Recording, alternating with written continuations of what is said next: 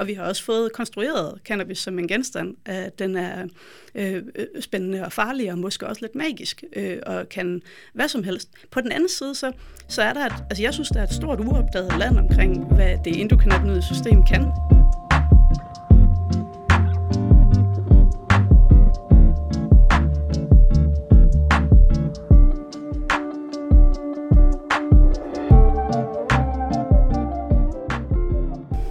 Velkommen til Videnskabskanonen, din videnskabspodcast. Jeg hedder som altid Kasper, og i dag skal vi tale om medicinsk cannabis. Cannabis i sig selv har ikke brug for nogen introduktion. Man kan købe det på lovlige hjemmesider, ulovlige stande og skumle steder efter midnat. Planten i sig selv har ikke det bedste ry, men på trods af det, der har forskere prøvet at realisere dets brug inden for medicin. Hvad gør cannabis så spændende, og hvordan påvirker det kroppen? for at blive klogere på det her emne, har jeg allieret mig med Senika Kvørme fra Aarhus Universitet. Senika, velkommen til dig. Mange tak. Du er phd studerende i Centeret for uh, Rusmiddelforskning her på Aarhus. Kan man, uh, så man kan sige, du er måske sådan relativt uh, ny i det her game her. Uh, kan du sige lidt om dig selv, og hvad du laver til, uh, til hverdag? Jamen, jeg, jeg bor her i Aarhus med, med min mand og, og vores to børn, og jeg har, jeg har læst en kombination af, af statskundskab og psykologi. Øhm, øhm, og jeg har egentlig aldrig været interesseret i rusmidler, før, før jeg begyndte at læse psykologi, hvor, hvor jeg blev interesseret i neurobiologi, og, øh, og derfor skrev jeg speciale om, om cannabis og PTSD. Øhm, og mens jeg skrev det speciale, så begyndte der sådan at pible nogle, nogle historier frem om danskere, der brugte cannabis øh, som medicin. Og så søgte jeg om at få lov at lave en Ph.D. for at undersøge det her brug, og, øh, og den fik jeg så mulighed for at lave på, øh, på Center for Rusmiddelforskning. Jeg blev færdig her i, øh, hvad hedder det, midt i august. Ah, oh, spændende. Så du lige, uh, lige, lige blevet færdig? Ja, lige præcis blevet færdig nu. Uh, så jeg ved faktisk ikke, hvad jeg laver til daglig lige, lige i det her øjeblik. Uh, men jeg sidder og, hvad hedder det, og søger fonde for at, at få lov at få en postdoc. Så. Nå, ja, det er klart, ja. Det er sådan den næste natural step. Det, det, det simpelthen kan lade sig gøre. Jeg er sikker på, det kan. I'm rooting for you. Tak. Uh, en ting, jeg tror, vi skal... Så jeg synes, det er meget spændende. Det sådan, selv når du har kigget på cannabis, det er, at det har været brugt som medicament i mange, uh, mange tusind år. Uh, men det er først der for nylig, at man sådan er begyndt at, at forske på det. Ved du, hvem der sådan pionerede hele det her uh, felt? Ja, men før jeg dykker ind i uh, Raphael McHulum, så skal jeg nok lige nikke tilbage til, at første gang, der er nogen, der anvender en videnskabelig metode til at undersøge cannabis, ligger tilbage i, uh, så vidt vi ved i hvert fald, tilbage i 1830'erne. Øh, for der var en ung irsk læge, som, uh, hvad hedder det, studerede i uh, Indien og observerede indernes brug. Uh, og han er nok den første, der er begyndt at bruge videnskabelige metoder til at undersøge det medicinske brug. Og han tog det med øh, til, til, hvad hedder det, England, og så øh, til Storbritannien, og så blev det øh, udbredt og var udbredt i Vesten, øh, og, og blev også øh, undersøgt videnskabeligt der fra 18, 1830'erne til omkring 1930'erne, hvor vi så faser det ud. Der har vi faktisk haft et, et relativt øh, udbredt brug af, af medicinsk cannabis, så det har været masseproduceret, og det har også været tilgængeligt som håndkøbsmedicin. Og du kan finde nogle rigtig fede reklamer fra, fra den gang, hvis du søger på Malters Cannabis, som for eksempel, for eksempel det var det øh, sådan svensk produceret cannabisolie, som blev øh, hvad hedder det, solgt som medicin til kvinder og børn. Øh, til at holde døden for døren. Der er en meget fin reklame med, med, med en kvinde og, en, og hendes barn, øh, og, øh, og en, hvad hedder det, øh, og en mand med en le, og så Malters cannabis. Øh, ja, men, øh, men øh, hvad hedder det, lige omkring, øh, hvor det bliver øh, hvad hedder det, ulovligt på verdensplan i 1960'erne, der er der sådan en, øh, hvad hedder det, ung israelsk øh, kemiker, som hedder Raphael Mechoulam, som, øh, hvad hedder det, går i gang med at lave grundforskning i cannabisplanten. Øh, fordi at det har vi ikke på det her tidspunkt. Så vi har de aktive øh, hvad hedder det, komponenter for opium og coca, som øh, man har fundet for længe siden, men, men vi ved ikke på det her tidspunkt, hvordan cannabis egentlig virker på menneskekroppen, og det går han i gang med at undersøge. Øhm, og, og finder så de her øh, aktive komponenter, som hedder cannabinoider, øhm, som, som cannabisplanten består af. Ja. Det synes jeg, det er rigtig sjovt. Og jeg sætter det, jeg nævnte før med, at det var sådan brugt meget hyppigt før uh, 1930'erne, synes jeg er meget sjovt, fordi dengang jeg også man sådan få Coca-Cola med heroin i, eller nej, kokain i. Jeg synes, det, det, det, det er meget sjovt, hvad de at det som medicin dengang. En ting, jeg synes, det er sjovt ved ham der, uh, nej, det er ikke Ration, hedder Raphael. Raphael, ja. ja, Raphael. Det var, at jeg synes, jeg kan huske en af dine artikler, så så stod der, øh, at han havde faktisk ikke lov til at lave forskning til at starte med. Han havde bare købt en sindssygt meget cannabis. Jeg tror, der sagde 5 kilo. Jeg skal ikke sige, hvordan han fik råd til alt det. Og så blev han taget af politiet Jamen, han, havde ikke, han har ikke købt det. Han har fået, øh, er gået ind til sin chef og sagt, at jeg vil gerne forske i, øh, i, i cannabis, og så har politichefen været god, eller hvad hedder det, Rafael Mishulams chef var gode venner med politichefen. Og så havde han sendt ham øh, til Tel Aviv for at hente 5 kilo libanesisk øh, has. Man kan se det, hvis man ser en dokumentar, der hedder The Scientist, som handler om Rafael Mishulam, der beskriver de øh, den her grundforskning og hvordan den blev til, fordi, øh, og det, det er lidt et mindfuck for mig i hvert fald, at, at al den forskning, som han har lavet, som er årsagen til, at vi to står og snakker om det i dag, den, den blev kun til, fordi at de øh, brød alle de regler, der er for, for øh, hvad hedder det, øh, øh, for at få adgang til cannabis for at forske det. Fordi, øh, og så, da de så havde fundet ud af, at de brød alle de her regler, så fik han egentlig bare, han skulle bare sige undskyld, og så fik han lov at fortsætte. Men det er slet ikke sikkert, at vi havde haft al den her viden om de aktive komponenter i planten, hvis ikke at han havde lavet det, de her multiple lovbrud, som de gjorde. Øhm, og det, det synes jeg er lidt spændende at tænke over, at man ligesom skal have planten ud af den, den illegale kontekst og ind i forskning, øhm, for at forstå, hvordan den virker. Det, det, det, det, det er sjovt. Jeg synes, det er så spændende, at den det, det kom fra, det, sådan, det der ligesom pionerede hele feltet, det var, at det egentlig startede fra en mand, der bare gerne virkelig ville ud med det her, og så skal man sige, der skal, skal knækkes nogle æg for at lave en omelet, og det tror jeg mere eller mindre blev realiteten af alt det her. Jeg synes, det var rigtig spændende. Ja, det siger på en eller anden måde lidt om noget om, om samfundet og nogle af de barriere, der er for, for ny viden. Øhm, men det var også Raphael McHughlem, der, der påpegede over for mig, at der var, måske var noget spændende, hvad angik cannabis, og så måden, det virker på kroppen på, og så PTSD. Øh, det var ham, der havde den hypotese, og han lavede sådan en lille pilotstudie med det, så det var egentlig, det var egentlig der, jeg fik den interesse fra. Øhm. Ej, hvor spændende. Øh, men jeg tænker sådan, sådan på cannabisplanten, og hvad det egentlig er. Øh, kan, kan du sådan sige, hvad, gør os klogere på, hvad, hvad er sådan cannabis, og hvad består det af? Altså, den, indtil videre, der er rigtig meget, vi ikke ved endnu, men, men man er i gang med at kortlægge den, og den øh, cannabisplanten består af, af mere end 600 forskellige komponenter, og man opdeler dem i, i passive og aktive komponenter. Ja. Øhm, og indtil videre har man fundet mere end 120 aktive komponenter. Det er dem, vi kalder cannabinoider, øh, og det er dem, som, som binder til øh, vores egen cannabinoidreceptor i, i, i kroppen. Og Øhm, så der, der er faktisk mange flere komponenter, som vi er passive, altså som ikke påvirker øh, os i sig selv, men som medierer effekten af de aktive komponenter.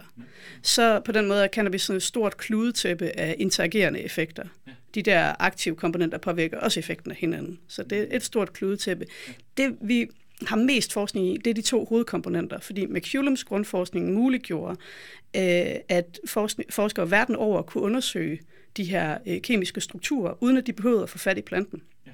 Så derfor så har vi kortlagt øh, især øh, den hovedkomponent, som hedder THC, som er den psykoaktive komponent af cannabis, som er det, der gør, at man bliver skæv, når man øh, bruger cannabis. Så THC er en af hovedårsagerne til, at det kan være rart eller sjovt at indtage cannabis, men det er også den komponent, som er associeret med nogle af de negative effekter, vi kender af, af cannabis. Så vi ved fra studier på raske frivillige, at THC kan forårsage angst og psykoselignende symptomer, øh, og kan have en, en negativ indvirkning på indlæring og hukommelse. Øh, og vi ved også, at, at brug af høj THC, høj THC cannabis er associeret med risiko for at udvikle afhængighed, og også i sjældne tilfælde psykoser. Øh, så det, det er sådan kort, hvad vi ved om, om THC.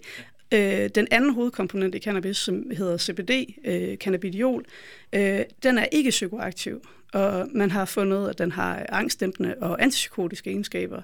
Og så er der noget, der tyder på, at øh, CBD'en måske dæmper nogle af de negative effekter, der er af THC. Øhm, så et stort øh, kludetæppe øh, af, af effekter, men de her to hovedkomponenter er, er dem, vi ved mest om lige nu. Jeg forestiller mig, der, var, der, der er rigtig meget i det. Og ting, jeg synes, det er meget sjovt, det var, at ham der Raphael, eller øh, hvad skulle udtale hans navn, øh, han blev blandt dem, der opdagede det her øh, uh, endokannabinoid system, del af nervesystemet. Øh, kan du sige mere hvad det består af? Ja, det var også det, jeg blev så fascineret af dengang, at jeg faktisk skrev en, øh, en dansksproget artikel til, til Stofbladet om den, for ligesom at prøve at, og, og fortælle om, om alt det, jeg havde læst, på en måde, som jeg håbede, at lægmand ville kunne forstå. Øhm, øhm, for, fordi jeg synes, det var vildt fascinerende. Øh, fordi at den her grundforskning i planten har gjort, at vi har fundet det her system i os, som Øh, altså vi har, vi har prøvet at finde ud af, hvor, hvor de aktive komponenter virker, og så har vi fundet en receptor, de virker på, som vi har kaldt cannabinoidreceptor. Og så har vi tænkt, hvorfor har vi cannabinoidreceptorer? Øh, har vi det, fordi de bare sådan sidder og venter på, at vi bruger cannabis? Ja, ja. Det har vi jo ikke. Det har, vi, har, vi producerer selv cannabinoider, som binder til de her receptorer. Og de cannabinoider, vi, de indre cannabinoider, vi, vi øh, producerer, og de her receptorer, og så de stoffer, som nedbryder de indre cannabinoider, de til sammen kalder vi det endokannabinoide system. Og det her system er, er vildt fascinerende, fordi det er tilgængeligt i, øh, i sådan sagt alle de processer, der foregår i, i kroppen og hjernen. Øhm, og, og så de, de er, hvad hedder det, er, er fordelt bredt ud over hele kroppen. Øhm, og de, de gør ikke øh, de gør ikke én konkret ting. De er sådan et slags metasystem, som regulerer den kommunikation, der foregår på tværs af rigtig mange neurale processer. Og, og altid med samme formål, med at lave øh, homoestase eller ligevægt. Øh, så de giver feedback på store dele af den kommunikation, der foregår i kroppen og hjernen, og, og, øh, og øh, hvad hedder det, og virker til at dæmpe eller fremme kommunikation for at lave ligevægt i kroppen. Så når man har en... Øh, øh, når, man, når vi laver et eller andet, der øger aktiviteten i et transmittersystem, så øh, er det endokannabinoide system bliver aktiveret, når vi skal dæmpe den øh, øgning igen og få den tilbage ind i ligevægt. Ja. Øhm, sådan selvregulerende system. Lige præcis, sådan for at hisse his ting ned igen, eller hisse ting op, hvis de er for lave. Så det er ligesom sådan en... Øh, øh, jeg beskrev det som en dirigent for vores indre øh, biokemiske øh, orkester. Ikke? Øh, det er også blevet kaldt en dimmer switch, altså sådan, så man kan fintune øh, lyset i et rum. Ja. Der er en italiener, som har... Øh, har lavet en meget citeret øh, hvad hedder det, opsummering af, hvad funktionen af det endokannabinoide system er, og det er at slappe af og spise, sove og glemme og beskytte vores celler. Så det, og det, der kan man se, at det er meget det, der hedder parasympatisk aktivitet. Ikke? Altså, så, så øh, det er, øh, når du hisser noget op, så er det endokannabinoide system øh, i gang med at sørge for at hisse noget ned igen. Ja, det giver god mening. Og i forbindelse med det her, så øh, kan man spørge sådan, no, en ting måske til at starte med, det der uh, endokannabinoide system, er det opkaldt efter cannabis? Ja. Ja, for det, synes, det, det, det er meget sjovt. Uh, jeg tænker også på sådan præcist, hvad cannabis skulle gøre til uh, medicinske formål. Uh, uh, ved du, hvad det gør ved det her nervesystem? Hvad, hvad det gør ved kroppen, når det bliver indtaget på den ene eller den anden måde? Jamen, altså, THC øh, påvirker det direkte, binder direkte til receptorerne, øh, og, i, og i gang sætter nogle af alle de øh, hvad hedder det, effekter, jeg lige ridset op, ikke? altså slap af, spise, sove, glemme. Øh, øh, CBD'en påvirker det indirekte. Den, øh, at der er noget, der indikerer, at den måske virker som en øh, undskyld, reuptake inhibitor. Øh, det, der er også den funktion, der også er i SSRI'erne. Øh, at øh, CBD'en måske virker ved at opregulere tilgængeligheden af vores egne øh, indre cannabinoider. Øhm, så, øhm, men, men det, det er et, et stort arbejde at afdække præcis, hvordan det virker, øh, fordi du har et meget generaliseret system, og du har en meget kompleks plante. Så, så, så det er uh, a work in progress, øh, fornemmer jeg. Det kan jeg forestille mig. Uh, hvad, hvad, hvad ofte, hvad, hvis jeg kommer til lægen, for eksempel, nu ved jeg, at jeg tror, der var fra 2019 til 2022, så har man mulighed for at få det udskrevet hos lægen. I forbindelse med det, så ved du, hvad man, når det bliver udskrevet for? Jamen, ja, vi, vi havde en medicinsk cannabisordning, som vores politikere stemte igennem, som startede i, øh, i øh, hvad hedder det, januar 18, øh, som lige er blevet forlænget med fire år nu her. Det var en fireårs prøveperiode. Øhm, altså det er rigtig svært, når folk spørger, hvad kan du bruge cannabis til som medicin? Fordi teknisk set afhænger det af, hvem du spørger, øh, og hvor du er henne. Så den øh, medicinske cannabisordning, de havde i Kalifornien, kunne du bruge til øh, alle de lidelser, som man oplever, at cannabis lindrer. Så, okay, ja. så, så det, og det er en rimelig bred definition på, hvornår cannabis er medicin. Øhm, herhjemme har vores, øh, hvad hedder det, har Lægemiddelstyrelsen, politikerne har bedt Lægemiddelstyrelsen om at vælge øh, lidelser, som kan behandles med medicinsk cannabis, mm. altså med helplante cannabis. Øhm, og der har man valgt, øh, øh, hvad hedder det, mennesker med multiple sklerose, rygmavsskade, mennesker med kroniske smerter med neuropatisk komponent, og så mennesker, der har bivirkninger fra kemoterapi. Og så vidt jeg forstår, så i alle de her tilfælde, der skal, øh, hvad hedder det, øh, det, der hedder konventionel behandling, være afprøvet og øh, fundet, at det ikke virker. Øhm, og her har man lagt sig rigtig godt op, at der, hvor vi har viden om, hvordan THC virker.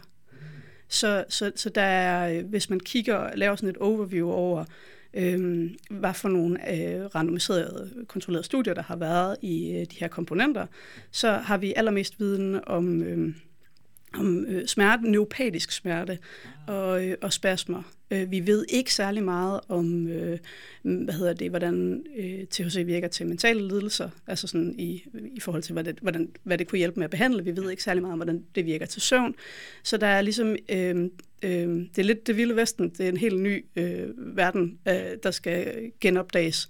Øh, og øh, vi, når du kigger på den krop, der er af evidens, øh, øh, så er det næsten det hele er i enkeltkomponenter stadigvæk, fordi at det er svært at få adgang til at øh, få øh, hele planten, og det er svært at få tilladelse til at putte den i en klinisk population. Ja, ja. Øhm, så, ja, lige nu sammen kun, uh, tror jeg næsten kun det der CBD-olie. Jamen, det har faktisk ikke været en del af, af forsøgsordningen, i hvert fald ikke uh, konsistent. Uh, vi har haft uh, nogle, pro- nogle planteprodukter fra Holland, og så har der været øh, kortvarigt noget fra Canada, som, hvor der også var noget CBD-olie, så vidt jeg husker, må jeg ikke hænge mig op på. Men, men, men, men det har faktisk været det, der været spændende ved det, jeg har fundet, det er, at, at jeg har fundet et rigtig stort brug af, af CBD-olie, og, og det har ikke været, været konsistent tilgængeligt i uh, forsøgsordningen. Ja. Øhm, så det er jo sådan noget, de snakker om nu, om hvordan de kan øh, forbedre den her forsøgsordning her. Jeg læste om, jeg tror det var øh, også en del artikler om et år i, i USA, der begyndte man at blande det med opioider, fordi man har den her kæmpe opioid øhm, øh, ja, krise. Øh, krise, der var essentielt, og opioider, til dem, der ikke ved, det bliver ofte i forbindelse med, altså særligt i forbindelse med heroin, øhm, øh, bliver blandt andet beskrevet som den her øh, skadereducerende strategi, hvor man faktisk blander det med opioider, hvor man siger, okay, vi kan nedsætte dosisen for de her stoffer, men den smertestillende effekt er, forbliver den samme. Er, er det ikke rigtigt? Jo, men, men det er kun noget, man har evidens fra fra prækliniske studier, altså fra okay. dyrestudier. Så vi har, vi har øh, hvad hedder det, øh, forfærdeligt lidt viden om, hvordan det her det virker i mennesker. Øh, der er meget få RCT'er, der, der har øh, samt brug af, af opioid, med smertepatienter, der både bruger opioider og så også bruger medicinsk cannabis. Og i alle de fem små RCT'er, jeg har kigget på der, der, hvad hedder det, øh, jeg, jeg gennemgår noget af den evidens i, øh, i min afhandling nemlig.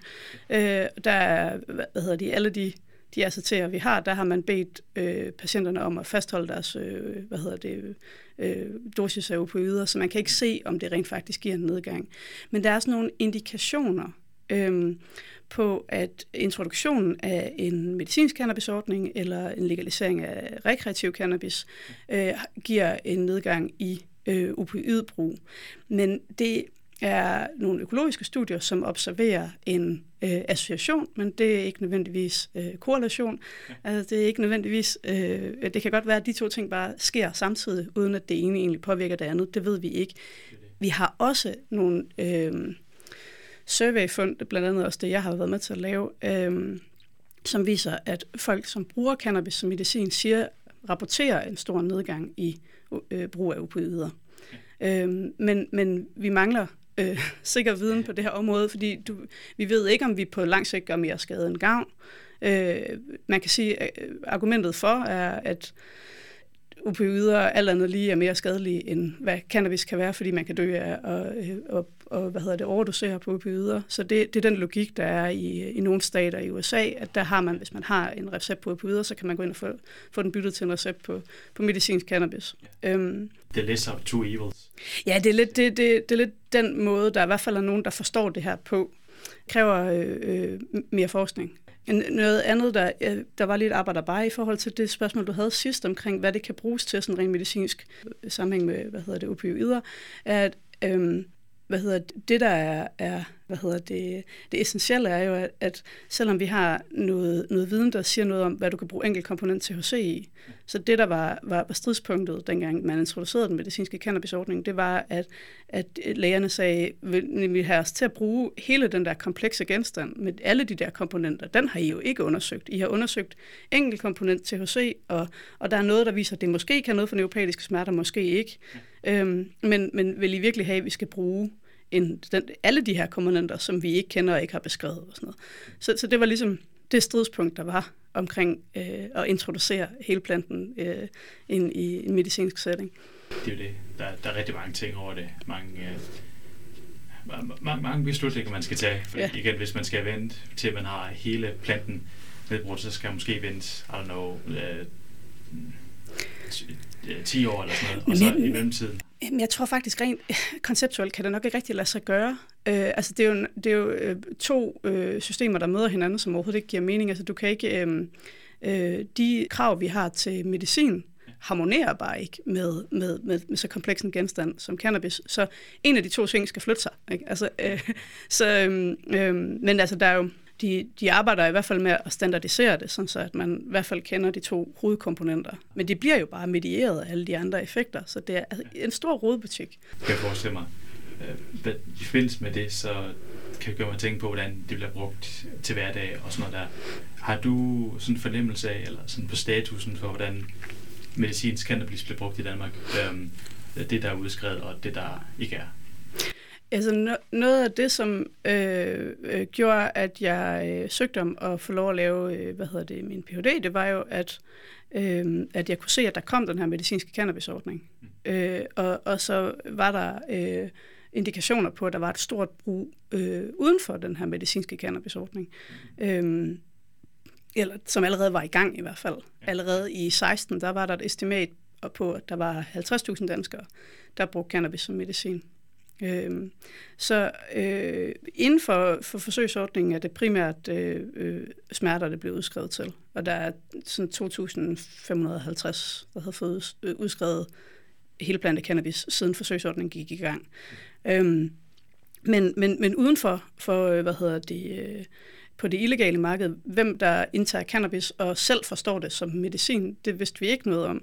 Så derfor så lavede jeg et, øh, hvad hedder det, sammen med mine kollegaer, lavede vi et, øh, hvad hedder det, survey, som man kunne svare online anonymt og fortælle om ens brug. Og der var vi jo interesseret i at vide, hvem det er, der bruger øh, cannabis som medicin, og øh, hvad det er, de bruger det til, hvad for noget cannabis det er, de bruger, og hvordan de oplever, at det virker.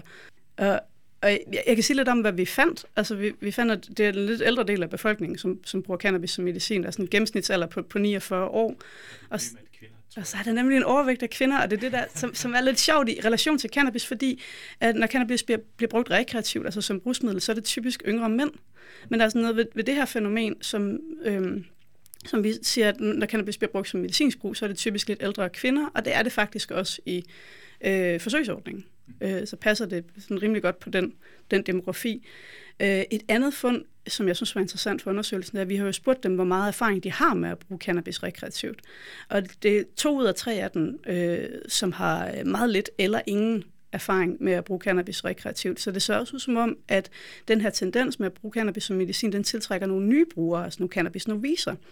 Øhm, og det synes jeg var sjovt. Det har jeg skrevet en hel øh, forskningsartikel om, hvor jeg har kigget på på, øh, på forskellen mellem at have stor grad af rekreativ erfaring, og så overhovedet ikke at have nogen erfaring med at bruge cannabis. Når man så skal begynde at bruge det medicinsk, hvordan, hvordan starter man så med at bruge det? Hvor søger man viden hen? Og hvad for nogle cannabisprodukter ender man så med at bruge? Hvad for nogle lidelser behandler man? Ikke? Øhm, så det, her, det er min artikel 3 fra min Ph.D., der handler om det. Vi fandt også, at de fleste bruger cannabisolie, og, og øh, olie med, med højt THC-indhold, eller nu skal jeg lige være skal jeg lige være spotteren her, olie med, med et højt CBD-indhold er, er det, der er mest brugt. Øh, og der var kun 27 procent af brugerne, som inhalerede deres cannabis i form af, af røg eller damp. Og de her CBD-olier, de, øh, der er tilgængelige i Danmark, de har typisk et, et lavt indhold af THC, som er, er den komponent af cannabis, der gør, at man bliver skæv. Så når man bruger de her CBD-olier, så bliver man som udgangspunkt ikke skæv. Øh, men problemet med dem er, at de her øh, olier jo, øh, selvom at de er lovlige at bruge, hvis de er under 0,2% THC, så er de ikke reguleret, så der er ikke nogen kontrol med de her produkter her, fordi at de ofte stadigvæk er ulovlige at sælge, fordi de bryder lægemiddelloven. Ja. Øh, det er sådan, at øh, hvis øh, det har en effekt på kroppen, så er det et lægemiddel, og så bryder det lægemiddelloven. Okay. Øhm, men det blev lovligt herhjemme i juli i 2018 at bruge cannabisprodukter med under 0,2% THC, så derfor så, så, man ikke, så får man ikke en bøde for at, øh, at, at have det på sig og bruge det. Ja. Okay. Øh, ved du, hvad der ligesom gør... Øh, det er meget sjovt, at det med, at det er sådan typiske ældre kvinder, der, øh, eller modne kvinder, som, øh, øh som, som vælger til det. Øh, hvad er årsagen til det? Er det bare fordi, de har en eller anden lidelse, og så, og så øh, går de mere op i at gå ud og købe noget, købe noget street drugs, frem for at gå op til? Jamen altså, det er jo det, der vil være rigtig spændende at undersøge mere, ikke? og komme ind og, og, og snakke med folk om, om motiver, og, øh, og hvad, øh, hvad hedder det, øh, hvad, der, hvad det er for en proces, man går igennem, når man så ender med at, at, at bruge øh, cannabis på, øh, på det illegale marked. Øh, altså, vi, vi kan se, at, at de her cannabisolier er blevet mere populære herhjemme. Vi kan se, at der er flere konfiskeringer af, af, af cannabisolier. Det er blevet en fast vare på Christiania. Øh, og, øh, og vi kan også se, at øh, det er de her lidt ældre kvinder, som er de her CBD-oliebrugere. Øh, og, øh, og, og der er, altså, når vi kigger på, hvilke lidelser de bruger det til, så er det, det er kroniske smerter, og det er gigt, og migræne og fibromyalgi, men det er også angst og depression og stress og søvnproblemer. Øh, så der er sådan en meget bredt brug. Men, men selve den der proces, som du spørger til omkring, hvad, hvad der egentlig sker, som gør, at man vælger øh, konventionel behandling jeg ved ikke, om man vælger det fra, men at man vælger, øh, hvad hedder det, alternativ behandling til. Øh, det, det, det, det skal vi undersøge noget mere. Altså, jeg har jo snakket med mange af dem, og der, der er en... Øhm, øh, øh, jeg, jeg, ja det, ej, det skal jeg ikke stå og gætte på. jeg synes i hvert fald, det, det, det, det lyder meget spændende. På den ene side, de kan vælge at få det op til lægen, men de får også lægen måske øh, vanvittigt dyrt. Jeg hørte sådan en øh, CBB-olie ting, den koster sådan 1200 kroner, og det ved jeg ikke, hvor lang tid det tager at komme igennem sådan en, men det er ret mange penge, og hvis I skal have sådan en gang om måneden, og så er der samtidig regler, der siger, at man får rabat, hvis man får medicin til over 10.000 kroner om året, og der, der er mange ting, der spiller ind, tror jeg, og også penge Ja, men helt klart i forhold til at være øh, inde i den øh, legale øh, medicinske cannabisordning. Jeg tænkte på, hvordan det at vælge konventionel behandling fra, men, men det at, at vælge mellem, om man skal bruge de cannabisprodukter, der er tilgængelige legalt, eller man skal bruge dem, der, der er tilgængelige illegalt, øhm, der, der, øh, der giver det god mening, hvis patienterne vælger at blive på det illegale marked, desværre fordi, at produkterne, som du selv siger, er markant dyrere, og så også fordi man har besluttet, at man ikke kan køre bil, hvis man til, hvad hedder det, får øh, medicinsk cannabis. Øh,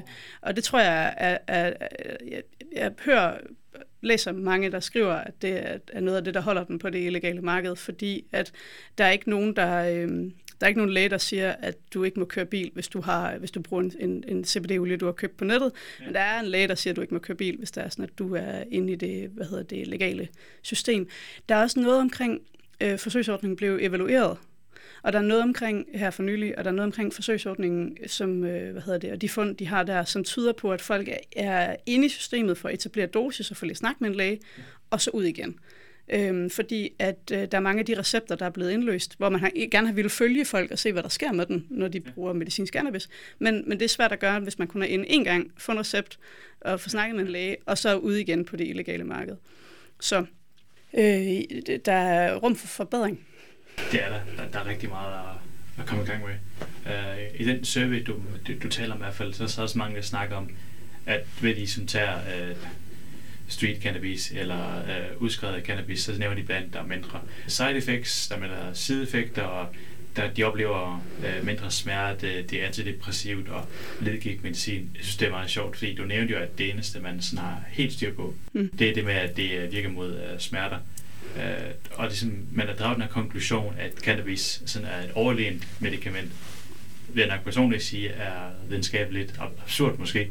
Fordi som sagt, det er meget, der, der er rigtig mange ting, man skal undersøge og sådan noget. Det er måske lidt tidligt at sige det. Men noget af det, jeg tror, der spiller ind i forhold til holds opfattelse af effekterne, ligger i placebo. Altså det med, at, at, at, at, at hjernen måske gør en hel del arbejde i forhold til oplevelsen. Det med, at hvis du virkelig hvis du har opfattelsen, okay, jamen cannabis, det er et street drug, øh, det er så for, at jeg får det godt, så tænker jeg måske, okay, hjernen, når man tager det, tænker, okay, hjernen har selv en indflydelse i at, at fjerne nogle af smerterne, eller sætte øh, sin psyke i et bedre sted.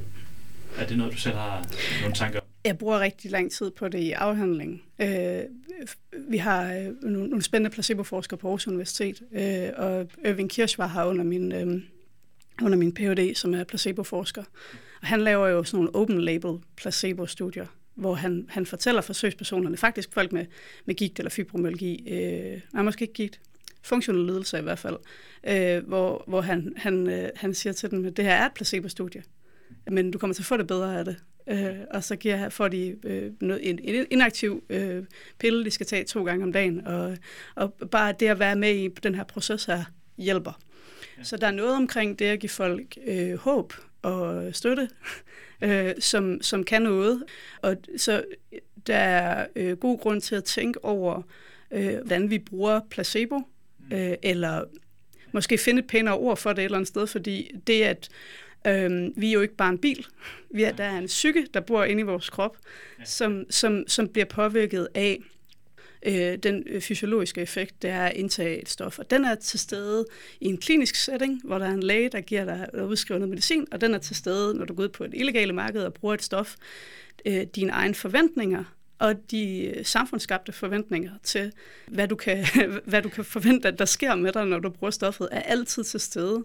Og, og det spiller jo øh, altså selvfølgelig også ind øh, i de mennesker, jeg har undersøgt her. Så Det, det, det er vigtigt at sige, at den undersøgelse, vi har lavet, er, er, siger ikke noget om, hvorvidt cannabis virker som medicin eller ej. Det, det er et øjebliksbillede af brug blandt nogen, som selv har valgt at bruge cannabis, og så, som så selv har valgt at svare på vores spørgeskema, og de har valgt at svare det, de har haft lyst til at svare. Så, så det, det her det, det er en undersøgelse af, hvem der bruger det, og hvad de bruger det til, og øh, hvad de bruger, og hvordan de oplever, at, at de virker. Og jeg tænker, der er en masse placebo i at gå ud i en illegal kontekst. Øh, der er måske noget self-efficacy, altså der er noget, nu handler jeg selv på mine problemer. Ikke? Ja. Og vi har også fået konstrueret cannabis som en genstand, at den er øh, spændende og farlig, og måske også lidt magisk, øh, og kan hvad som helst. På den anden side, så, så er der, et, altså jeg synes, der er et stort uopdaget land omkring, hvad det endokannabinoide system kan i, øh, i forbindelse med øh, en lang række øh, lidelser. Så jeg tror, det er rigtig vigtigt at sige, at der er rigtig meget, vi ikke ved endnu. Og derfor så synes jeg egentlig også, det er rigtig spændende at høre, hvordan det bliver brugt, og hvad brugerne oplever, fordi de jo rent faktisk har adgang til genstanden. Ja, det det. Hele genstanden, og, og, og kan bruge den. Og, så derfor så, så var, var, var jeg rent faktisk interesseret i at samle noget af den viden, som vi har svært ved at få ind i det medicinske system, og få, ja. eller ind i forskningssystemet og få undersøgt. Øhm, så, øhm, men, men, men, men jo, det er, og det er jo det forbehold, man skal tage sig, det her, det er ikke et RCT. Dem har vi ikke. I hvert fald ikke særlig mange af dem. Jeg så, at, at, at der er blandt meget den her uh, meget kendte øh, podcastvært, kendt Joe Rogan, som er der på de... um, uh, The Joe Experience, som han snakker rigtig meget om THC og sådan noget, og han har været meget kendt for, at han nuancerer det og sådan noget, og snakker om det hver eneste episode, og, og det synes jeg, det er meget sjovt, hvordan han sådan har et meget Øh, han viser i hvert fald, han, øh, han må give meget udtryk, at han er meget positiv omkring det, og det har måske også en indflydelse på, hvordan folk de øh, opfatter THC i sig selv. Jeg har, øh, hvad hedder det, jeg hørte hørt en podcast, og øh, hvad hedder det, nu, nogle gange, han har nogle rigtig spændende øh, forskere på tit også, så, og, øh, og laver et rigtig fedt rum for nogle meget lange samtaler. Oh, ja. øh, så så, så øh, jeg er stor fan. Jeg synes også, det er rigtig spændende, hvordan de taler om stofbrug der, helt generelt. Oh, ja. Netop fordi de taler åbent om stofbrug, og han, han taler åbent om sit brug af, af cannabis, hvilket jeg altid synes er spændende at høre på. Men, men, men der, det er nok rigtigt, at, at altså, når, når lande, vi, vi, vi normalt sammenligner os med, legaliserer, så får vi jo noget populærkultur ind, som giver nogle andre perspektiver på cannabis, end det vi har været vant til.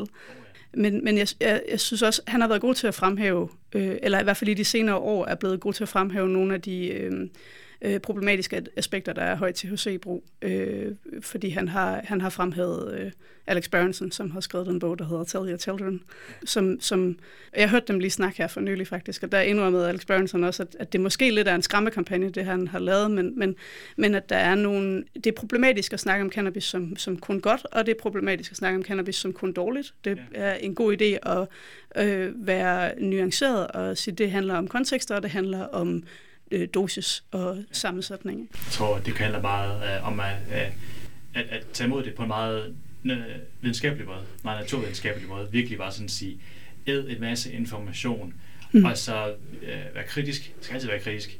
Og så, ja, og så lige stille begynde, for det er flere forskellige kilder af, ikke bare en shady hjemmeside, men også fra videnskabelige øh, studier og sådan noget, og så, og så langsomt fylder selv et nuanceret billede om, at hvis du kommer til en teori eller en konklusion, og den ikke kan modbevises, så er det forkert. Det, det, der skal være nuanceret, og der skal altid være plads til uh, diskussion.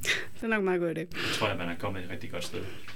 Men en ting, jeg synes, der er meget spændende i forhold til uh, det her med street knowledge mod uh, akademisk viden, mm. er det her med, at, at de, ud fra de her data, at blandt snakket om i den her survey, så er der mange, der, uh, så er der mange, der hellere vil have cannabis fra gaden af, i stedet fra lægen.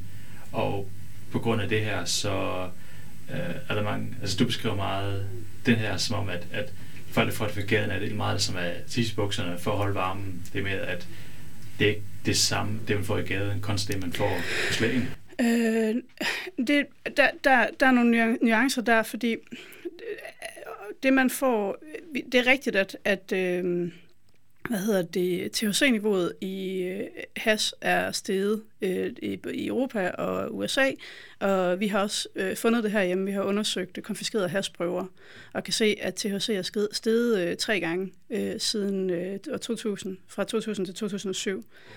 Og CBD er forblevet øh, hvad hedder det, øh, på, på samme niveau cirka i de, øh, i de konfiskerede prøver. Og, så der er sådan noget, der indikerer, at, øh, at, at has på gadeplan er, er blevet mere potent.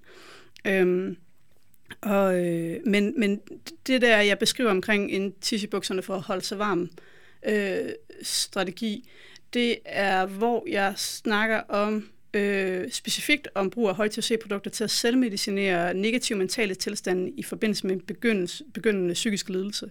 Ja. Øh, og jeg er egentlig inde og snakke om, øh, om nogle hypoteser, de har omkring øh, udvikling af øh, psykose og skizofreni. Øh, fordi at øh, THC virker direkte på de her receptorer i, i det endokannabinoide system, og ved gentagende brug af, af høje THC-produkter, der sker der en nedregulering af de her receptorer. Øh, det, det, det, vi også kalder tolerance. Ikke? Det, det, det, er sådan, det er sådan, at, at, og det er jo ikke øh, lokalt til cannabis, det er, jo, det er bare sådan i, i biologi, der får man sjældent en gratis frokost. Ikke? Der, der, der, det at gøre noget ved kroppen, det har nogle konsekvenser, fordi det påvirker kroppen. Det, det er det samme problem, du har med opioider, altså ved gentagende brug af dem, så får du tolerance, fordi øh, kroppen er klog og tænker, hold, hold, hold, det her det får vi alt for meget af. Så, så nu skruer vi lige ned øh, herover i stedet for. Det, det, det behøver vi slet ikke have så mange receptorer til. Så der er nogle forskere, som har en hypotese om, at det faktisk er, er grund til, at vi ser, at skizofreni bryder igennem tidligere hos de mennesker, som er disponeret for det, hvis de ryger cannabis, at det er fordi, at øh, de over tid har svækket deres endokannabinoide system, så det ikke øh, kan ringe det der store spike i dopamin ind, når at de har deres, hvad hedder det, first onset psychosis. Og, og det ved vi ikke, om er rigtigt. Det, det, der, er, der er noget, der indikerer det, men det, det er stadigvæk bare en, en, en teori. Men, men du kan jo også købe CBD på, på, på gadeplan. Du kan også købe CBD på Christiania rapper Raske Penge, som har startet en, en, en firma. Han var, de, BT havde en historie med det, tror jeg, for nylig, omkring, at han er i gang med at sælge raske planter eller sådan noget. Så der er jo, altså, der, der, der er en, en hel masse, øh, hvad hedder det, sælgere af, af CBD-produkter også, så du kan, du kan også købe de mindre øh, høj THC-produkter på gadeplan. Men, og, og du kan som som sagt ikke få CBD-produkterne ind i forsøgsordningen. Det kunne du i hvert fald ikke, øh, hvad hedder det, i, i, i store dele af den periode, forsøgsordningen kørt øh, her de første fire år. Så øh, det, det er mere nuanceret. End, øh, som, men tænker du, at at det er derfor, at folk bliver på det illegale marked, det er fordi, at, at der var... Øh... Jeg, jeg tænkte mere, at det er hos, altså hvis man, øh, hvis man køber, køber medicin for the high, Ja. så skal man nok så vil det nok være mere logisk at tage det fra gaden af. Men hvis man rent faktisk vil have nogle medicinske øh, øh, fordele, så det måske være en fordel at få det hos lægen i stedet for, for jeg tænker, det man får hos lægen er måske mindre det her THC og lidt mere øh, cannabinoid, noget der, ja, kan man sige, noget der rent faktisk er lavet til formålet. Ja, og det er jo, øh, det er jo nuanceret af, at øh, den, den opfattelse bliver nuanceret af, at man kan se, at, at langt de fleste af dem, der har svaret på vores undersøgelse, bruger de her CBD-produkter, som egentlig ikke producerer nogen high. Så der er faktisk noget, der, altså min første artikel hedder Beyond the High, netop fordi, at, at, at, at der er noget, der tyder på, at man søger de her produkter for, for noget andet, end, end det at få en, en, en rus.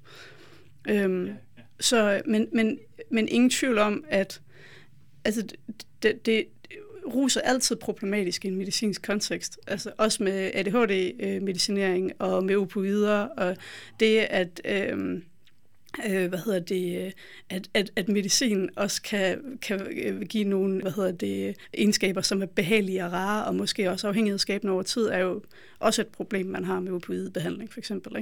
Ikke? Øh, så så det, er ikke, øh, det er ikke odiøst for, øh, for cannabis. Det, er- det er et, et, et velkendt problem i medicin. Har du nogle øh, forhåbninger øh, om, hvad medicinsk cannabis vil se ud om 10 år for eksempel? Har du sådan, øh, øh, er der noget, du ser frem til at blive klogere på? Jamen altså, jeg har en forhåbning om, at vi hvad hedder det, får mulighed for at lave mere forskning i, i hele planten. Øh, og, og hvis, ikke det, det, hvis ikke det kan så gøre for, for, for, det, for tilladelse til at få det ind i nogle randomiserede, kontrollerede studier, så kan vi gå lidt længere ned i evidenshierarkiet, og så kan vi forhåbentlig følge nogen, som bruger hele plante cannabis til nogle lidelser, og så øh, i hvert fald opsamle noget af den viden. Øh, og det gør man i mange lande nu her, så jeg, jeg, jeg tror, det, det, der kommer en masse spændende data ud over de næste 10 år.